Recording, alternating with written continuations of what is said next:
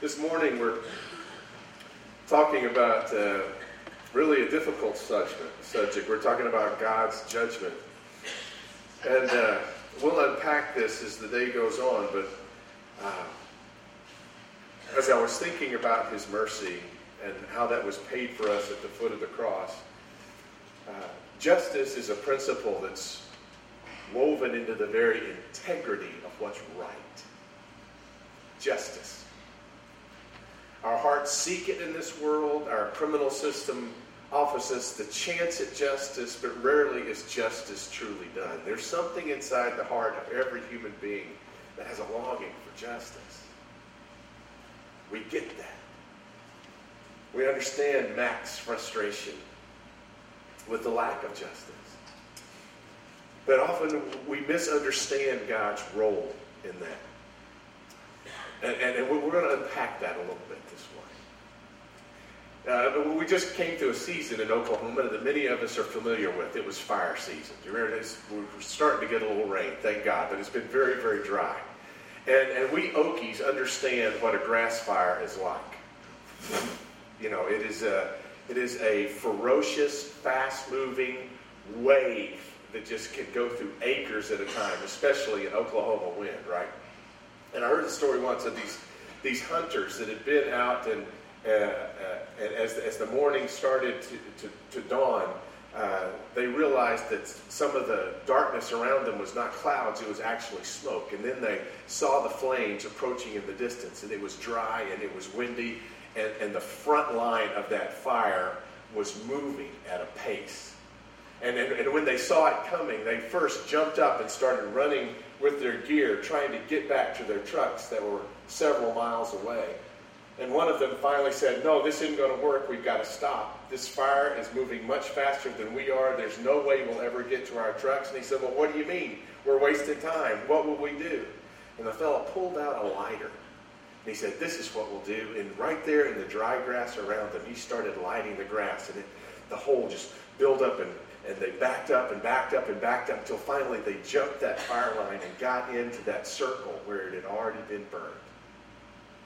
And then they, they felt the roar of the, of the grass fire coming towards them. And as it came, they got down in that burned out place and that fire just went whoosh, all around them and just kept going. Jesus is that burned out where if the world is right and if justice must come, then, none of us can escape it. But in Jesus, we've been given a place where that justice has already been poured out so completely that there is nothing left to burn in Jesus Christ. For those who are in Jesus Christ, there is no condemnation. And so in Christ, fires of justice don't touch. Now, we can explain that in, in conceptual ways. But if this morning you're struggling with trusting the heart enough, the heart of God, and I get that. I'm praying for you that this morning somewhere you will sense a tangible touch of the reality of his love. To trust that he would do something like that for you.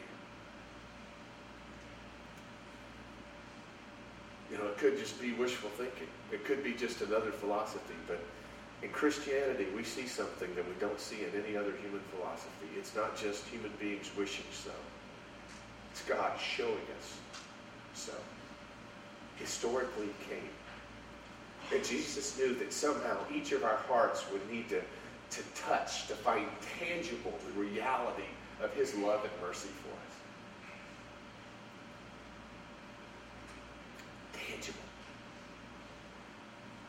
This is my body broken for you. He knew somehow 2,000 years ago that here today we would need the touch of his love. The reality of that mercy, not just conceptually, but, but personally made real. It's for you. It can touch your life right where you are. Her name was Dorothy. She always sat in the back of the class. She had her reasons. It was a it was a speech class, an introductory speech class, and there was a brand new teacher. And the teacher came in and said, "I've got two questions for you today. I'd like to hear from each of you, and that is." Name, name one thing about yourself that you like and one thing about yourself that you don't like. And the, the teacher was personable. He went from seat to seat and heard from the kids and congratulated them for expressing themselves. And he worked through the class, finally to the back where Dorothy always sat, and her red hair, long red hair, and she would sit leaning forward so her hair just kind of enshrouded her. And he asked Dorothy the question, and Dorothy didn't respond. She didn't look up. She didn't say a word. Gently, he sat down by Dorothy, trying to assure her that it was okay, that she could talk. He asked the questions again. She didn't respond. He reached over and just touched her arm. And from where she was, she took her red hair pulled it back. And as she did, on one whole side of her face, as red as her hair, was a, a, a birthmark that just took this side of her face. And she pulled it back. She said, Well, I guess you see what I don't like about myself. And at that moment, that teacher did something that he was touching her arm. He leaned close and kissed her right there on that birthmark. And he said, That's okay, honey. God and I think you're beautiful. And something about that touch broke her. And she started weeping uncontrollably. She wept for 15 minutes. Her friends in the class gathered around her. It was a holy moment. No one knew quite what to do until finally she gathered herself and she spoke. You oh, know, my, she said, I've longed all my life for that touch and for someone to say that and to mean it.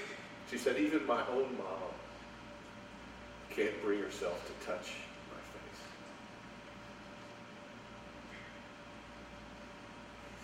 You know, sometimes our wounds are deep. And sometimes they come from those who could not touch, who could not speak, who could not express, who left our hearts broken and dry and empty.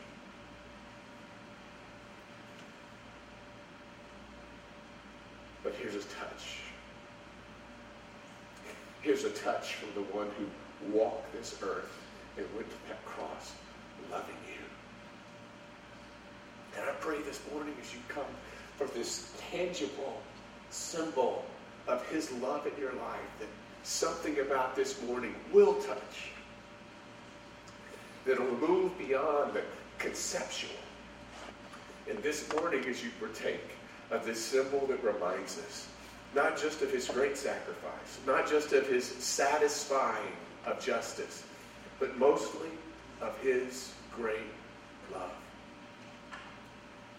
But however, that touch, that made tangible love is needed in your life. God will make it so.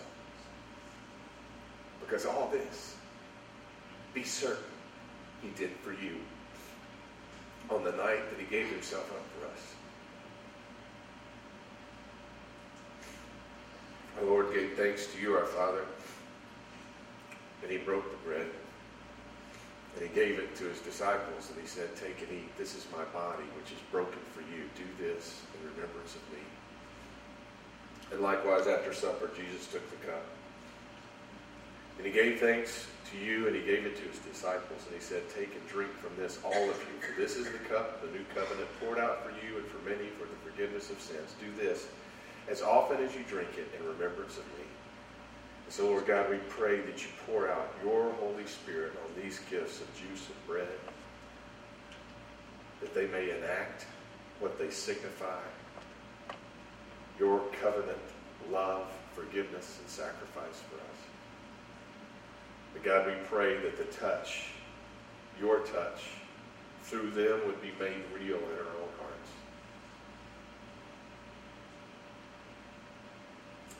that we could believe the truth that Papa is very fond of us.